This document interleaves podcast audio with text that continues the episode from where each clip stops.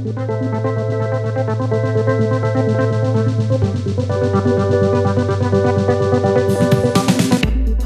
and welcome to the Wharton FinTech Podcast. I'm your host, Ryan Zauk, and today I sit down with Philip Brittan, founder and CEO of Crux. Crux helps companies reliably get the data they need, how they need it, and where they need it. Acting as the humble neutral utility of data connections, Crux ingests valuable data sets from over 100 suppliers. They then routinely clean and standardize it to deliver it to end users such as hedge funds in any format they need. If you spend time working with financial data, you know how massive this problem is. Philip has been in the fintech space for over 30 years, first as a serial entrepreneur, then eventually working with Google Finance, Bloomberg, and Thomson Reuters before starting Crux. In this episode, we go deep into Crux's product, how it works, Crux's integration with major cloud players, why he's only used strategic funding, and much more. Let's get started. Hi, Philip, and welcome to the Wharton FinTech Podcast. We're excited to have you on as a guest today. I'm very excited to be here. Thank you so much for having me. Great. So, where are you quarantining at the moment, and what have you been up to these last few months? Uh, well, I'm quarantining in Montana, which is my home state where I grew up on our family ranch here. And, uh, you know, my parents are still on the ranch and I love spending time out here. I do, I do anyways and plan to move back here full time at some point. Uh, and, you know, with everybody working from home this year, thanks to COVID, I've been able to work from here for a couple of months, as well as from my home in, in New York State. In terms of what I've been up to over the last few months has been work. You know, Crux is going, as we'll talk about it, going gangbusters and going very, very well. And then while I've been in Montana, I've been, you know, also able to help my dad on the ranch with a bunch of stuff, doctoring horses, fixing fence, stacking hay, all the all the usual stuff. I had a really interesting adventure getting good internet connectivity to the house here. So I had to set up a microwave repeater, which was quite a an epic project, much more than I bargained for going into it. But uh, all's well that ends well. It's working well, and, I learned learned a lot uh, doing it, and it's been fun. So all that on top of uh, you know trying to hike and camp, and my kids, my grown kids, are have been with us out here as well. So there's been a lot of great family time. And these are the the crazy silver linings of COVID. Has been a lot of good family time with my parents and my kids. That's great. That definitely sounds like a better place to be than Philadelphia at the moment uh, where I am. Uh, but yeah, yeah, definitely a pretty unique place to be. Quite, it sounds quite bucolic doing all of that kind of great farm tending and spending time with the family. So to begin, could you just talk us through your background and take us up to the founding of Crux? Sure. So I've been in financial technology pretty much my whole career of 30 some years. My I'm a software engineer by background. So I studied computer science at Harvard. And I've been both a serial entrepreneur. Crux was actually my fourth startup. I did three startups early in my career. I'm all focused on financial technology, primarily analytics for derivatives valuation, risk management kind of systems.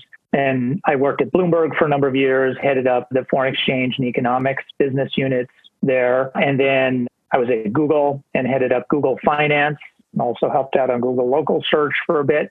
And then my last corporate job was at Thomson Reuters prior to the Refinitiv spinoff, and I was the chief technology officer and, and global head of platform there, and oversaw all, all product development uh, across everything. Thomson Reuters did in the financial and risk parts of the business. And then in and through all of this, so I've been a, basically a you know an engineer, a product manager, a, an entrepreneur, and an inventor. I've got a bunch of bunch of patents, variety of, of areas as well. Fun. I love creating things, whether it's software or ideas or music or companies. That's my big passion is create is creating stuff that has some lasting, you know, some durability. Got it. So where does Crux come in? Crux, you know, at the end of 2015, I left Thomson Reuters and felt like I wanted to have some time off. So I spent 16 uh, just taking some time off and really sort of contemplating what I wanted to do next and whether I had this gnawing question in the back of my mind is that, am I up for going back to being an entrepreneur again? And I also had the idea for Crux had been kicking around in my head for years and years.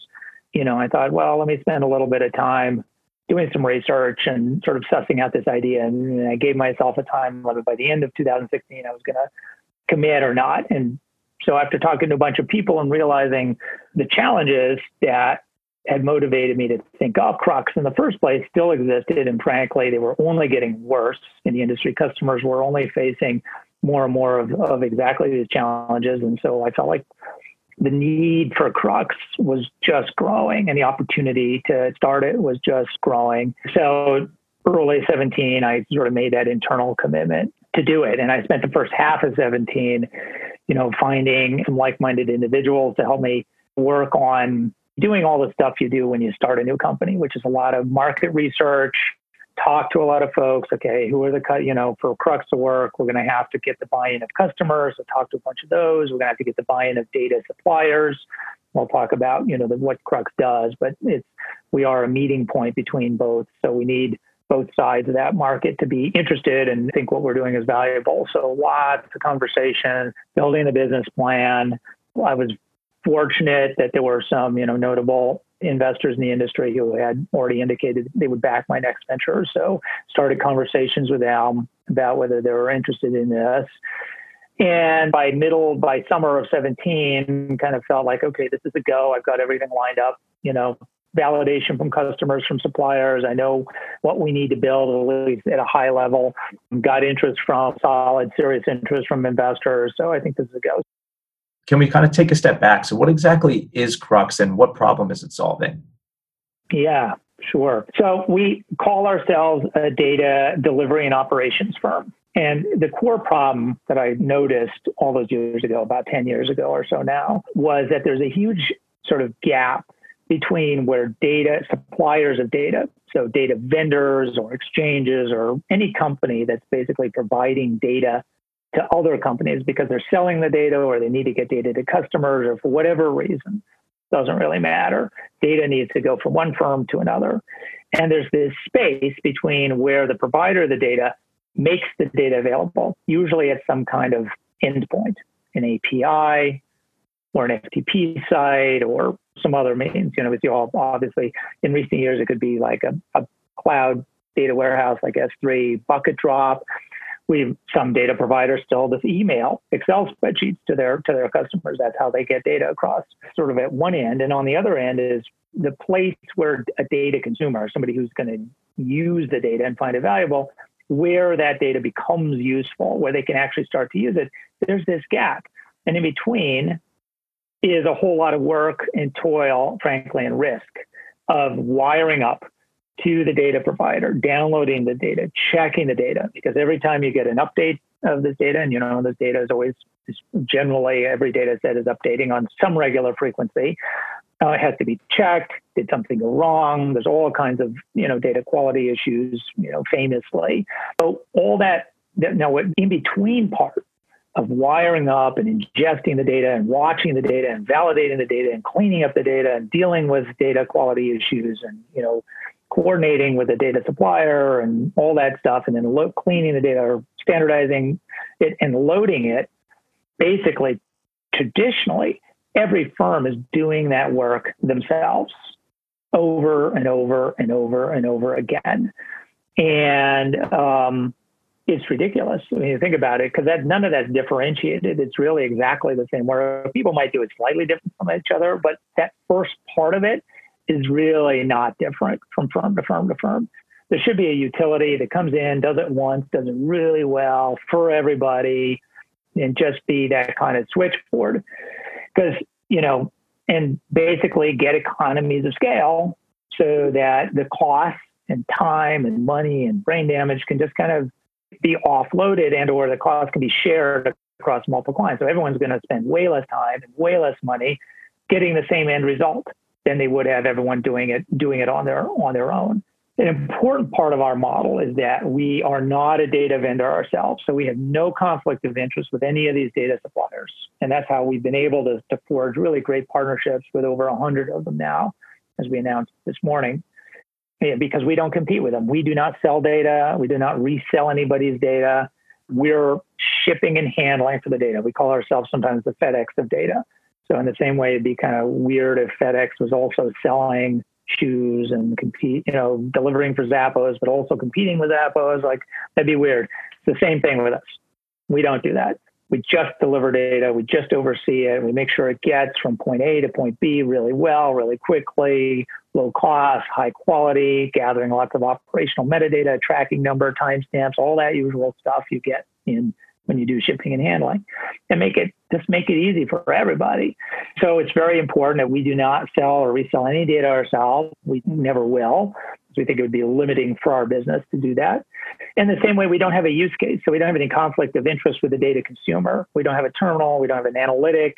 There's lots of firms doing amazing analytical work. That's not our business. We're not trying to get the client to do this or that or choose this data over that data set or this is how you use the data. We don't do that. So there's no conflict of interest with either the source of the data or the consumer of the data. We're simply shipping and handling. And, you know, to somebody who's not involved in this business, that might seem like, oh, what's the big deal with that? Like, why is that a big deal? But if you're in it, you're like, oh my God, it's a big deal. That's a big deal. Um, it's a surprising big deal, and it shouldn't be. It really shouldn't be. So that's why we exist to make it not a big deal for everybody. So, can you talk us through the first few years of getting Crux started? You know, building your team, gaining investor interest, and really launching the product. So, I think this is a go. So, we founded the firm in July of 17, closed our first round of financing, uh, led by Goldman Sachs as a strategic investor in the fall of 17. Then spent 18 really hiring up the team, initial team, sort of starting in the fall of 17 and through 18 and building the first version of the platform. And you know, Crux is one of those things. It's like what, what we're doing is super hard. You can't just sit down and start doing it tomorrow. You have to build a lot. So we we made you know significant investment of of money and of time and of effort and brain power uh, to really get this thing even to a point where it could be launched. And that's basically what we spent 18 doing. And then during the course of 18, oh, sorry, we also added Citi, Citibank, as another strategic investor to our Series A. And then in 18, we started, in addition to building the platform, I also started going out and talking at industry events, um, conferences, kind of letting the industry know what we were up to, start to get some early, we weren't launched yet, but get some interest from data suppliers and from customers about what it was we were doing. Two Sigma saw me speak at an event and said, Hey, we fully agree. This is the future. We totally buy into this vision you know, we've been doing this in house. We think we're the, the best in the world. I think arguably they are extremely good at doing this themselves, but they're like, we don't think it's differentiating anymore. We shouldn't be doing it. Somebody should do this on behalf of lots of customers, get economies of scale, just like get it off our hands, let us focus on higher value problems, our, our internal resources. So we had a long discussion with them and which ended uh, with us doing a series B which we did in 18. We've seen that all announced, and them publicly becoming an anchor client for us. So, you know, they committed to using Crux in an all out way and uh, transitioning all of their data ingest, data engineering over, over to us over some time. We knew it was going to take a while for us to be at the scale to support the size and scale of their business, which is significant, as you know. So we started a really great partnership of investment and customer relationship, and frankly, just good collaboration in 18.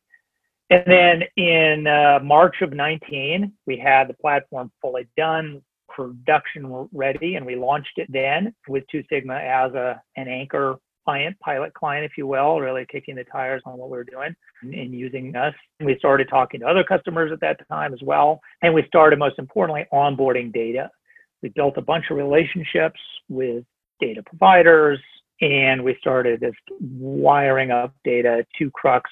And basically, 19 was really us doing that, standing up our 24 7 data operations capability, wire going from zero data sets last March to about 10,000 roughly now, going, building up all the partnerships we have with data providers, building partnerships with the cloud providers and other data management and analytics platform folks that are part of the same ecosystem, and of course, starting to build an early customer base. And then 2020 has been all about commercializing. We're we're you know fully in production. We've got critical mass of data sets, critical mass of data suppliers, and we've just been adding customers at a regular pace now throughout throughout 2020. I tangentially worked uh, with a lot of banks and financial services clients before this. I was a consultant, so I know what an absolute pain point it is and spent a lot of late nights manipulating and cleaning this data. So this is an awesome company. I love the idea the second, you know, it kind of came across Wharton FinTech. So moving on to a different piece, what is Crux's yeah. general revenue model?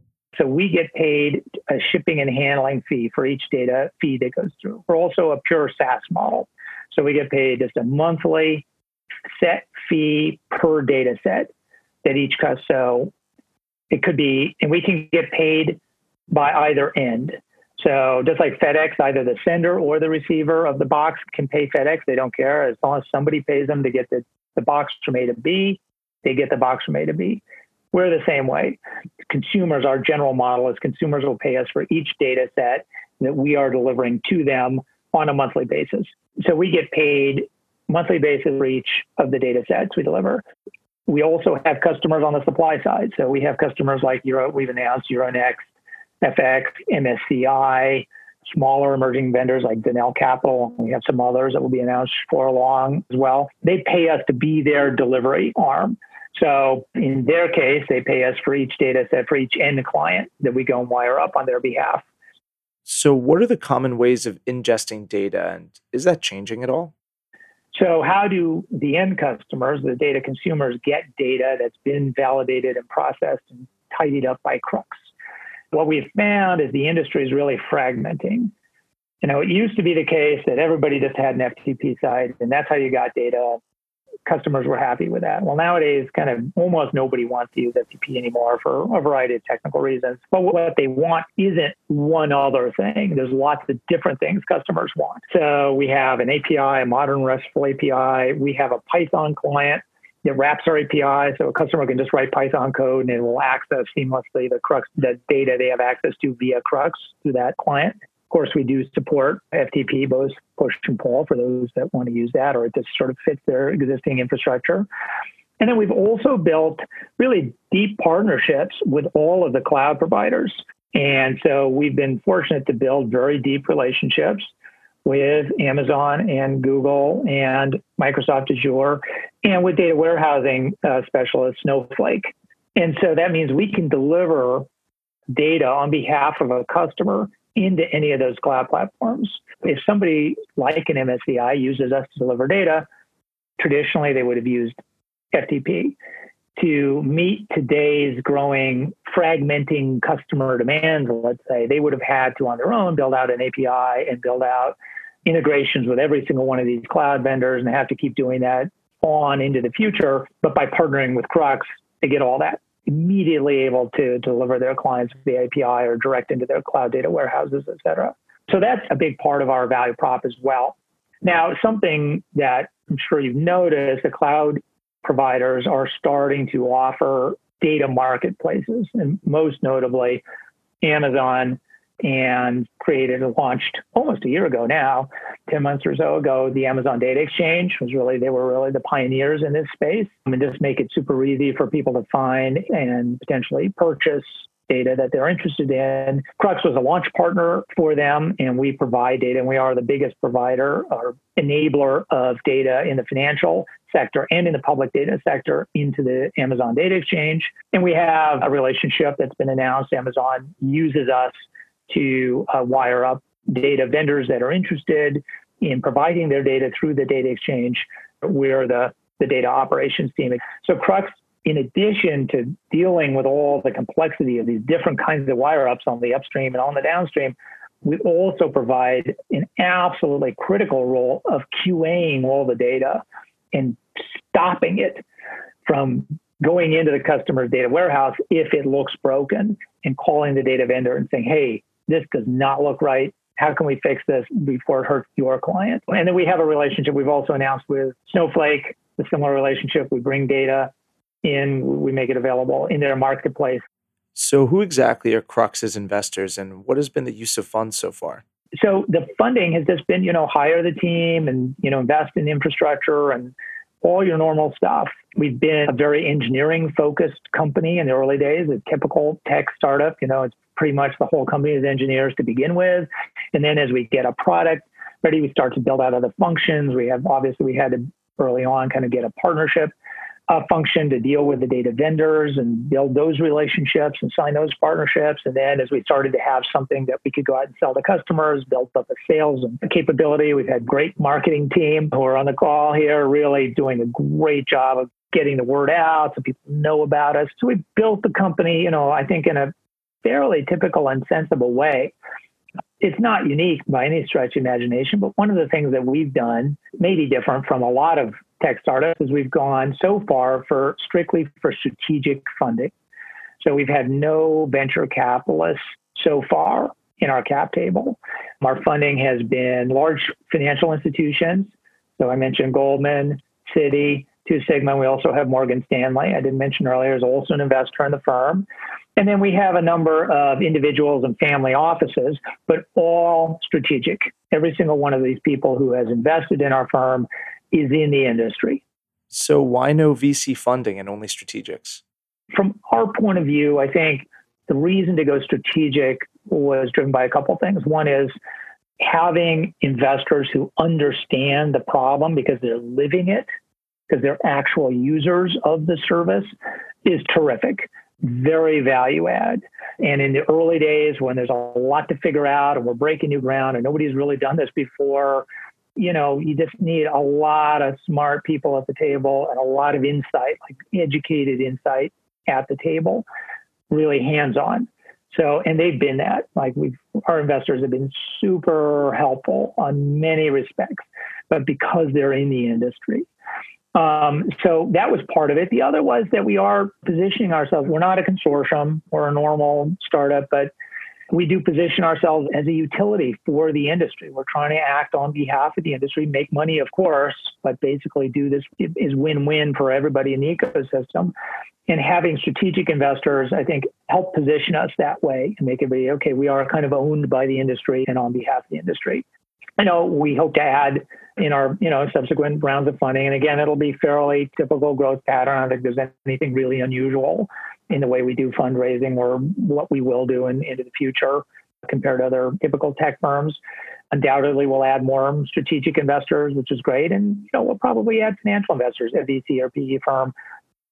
How has COVID nineteen impacted your business, both you know externally with your customers and user suppliers, yeah. and then as well as internally? You know, flipping immediately to a completely remote company? Yeah.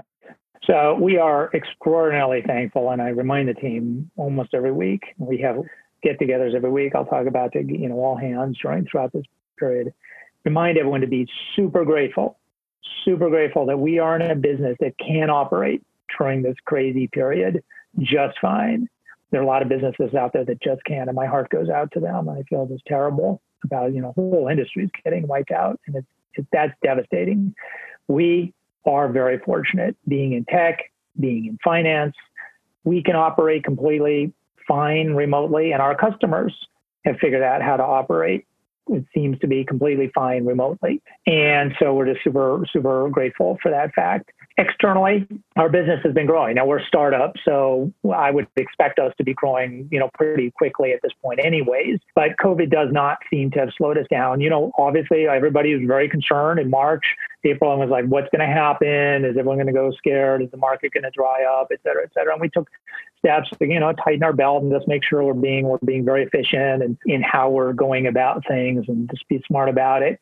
But honestly, I think COVID the, the most interesting thing in the business world about COVID is that it has been accelerating a lot of trends that were already underway. Like the trend towards a more distributed workforce was already underway. COVID accelerated it. The trend towards an online world, obviously, been underway for decades. COVID has massively accelerated it. Zoom, cloud computing, massively accelerated it. And frankly, the hunger for data has also was already a long-term trend. People were more hungry for data, as I mentioned earlier.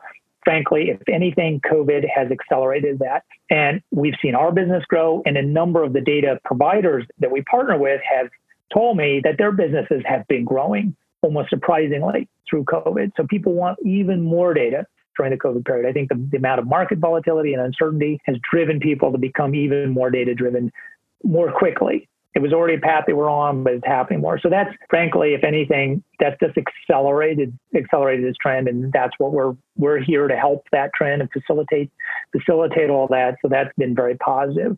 We haven't seen aside from you know some delays and uncertainty in the very early weeks of the whole thing you know over the last couple months it's really been business as normal and everything has been just accelerating internally we were also worried. We we went literally from operating in the office to operating remotely from one day to the next. But we did see this coming. Even when the virus was, you know, hitting China really hard and was not yet prevalent in the United States, you know, we all saw the writing on the wall. We knew this was coming, inevitable. So we already had a fairly, you know, relaxed culture and people would work from home on not systematically, but on, you know, regularly take one or two days every now and then and work from home. So people were practiced. We asked everyone in the weeks ahead to make yourself work from home and just take stock of everything you have. Can you do your job 100% from home? Made, you know, upgraded some laptops, you know, just did a few things, made sure everyone was ready. And then when it hit, and um, Governor Cuomo, you know, in New York State announced work from home. Boom, we went home one day to the next. My fountain pen is still sitting on my desk in the office. That's one thing I missed. And uh, and we were able to do it shockingly well. Like we all expected, okay, we're not going to get this right. It's going to be some problems, et cetera. It, it has gone shockingly well. And we didn't miss a beat operationally. Frankly, our service has just gotten better and better and better. You know, we've done things, as I said, you know, we do gather the entire team online at least once a week, sometimes twice a week, to just create more of a sense of togetherness and community that isn't happening naturally in, in the office and people stopping by each other's desks. You know, you miss that and you miss jumping in front of the whiteboard. We've done a lot of work looking at online collaborative tools and all kinds of stuff. Obviously, like everybody using Zoom and other video conferencing uh, systems to really keep more of a sense of togetherness even when we're all apart. We check in a lot with the team, make sure everyone's doing okay. It's, it's tough. I mean, this has been a tough period. There's no whitewashing that. Like this is hard, and it's trade-offs. You know, on the one hand, working from home has been logistically easier for for some people, but on the other hand, you know, you miss being able to get in a conference room and hash stuff out with your colleagues, or even that sense of camaraderie. There's a psychological piece of it. So we check in a lot about all of that. Knock on wood. You know, so far everything has gone well externally and internally. Not 100%, but you know, in the grand scheme of things, I'm just extremely thankful for that. Great, thank you. And uh, I think that's a good place to end the interview. So, Philip, I just want to thank you again for coming on the show today. It was great to have you on. Uh, my tremendous pleasure, and thanks very much for inviting me and listening to my endless rambling. Thank you for listening to today's episode of the Wharton FinTech Podcast. If you like the show, please consider leaving us a review or letting us know your thoughts in the comments. If you're looking for more FinTech content, Subscribe to our podcast channel and find us on LinkedIn, Instagram, Twitter, and Medium at Wharton FinTech. There you will find articles, videos, and much more analyzing all aspects of the industry. Signing off, I'm your host, Ryan Zauk.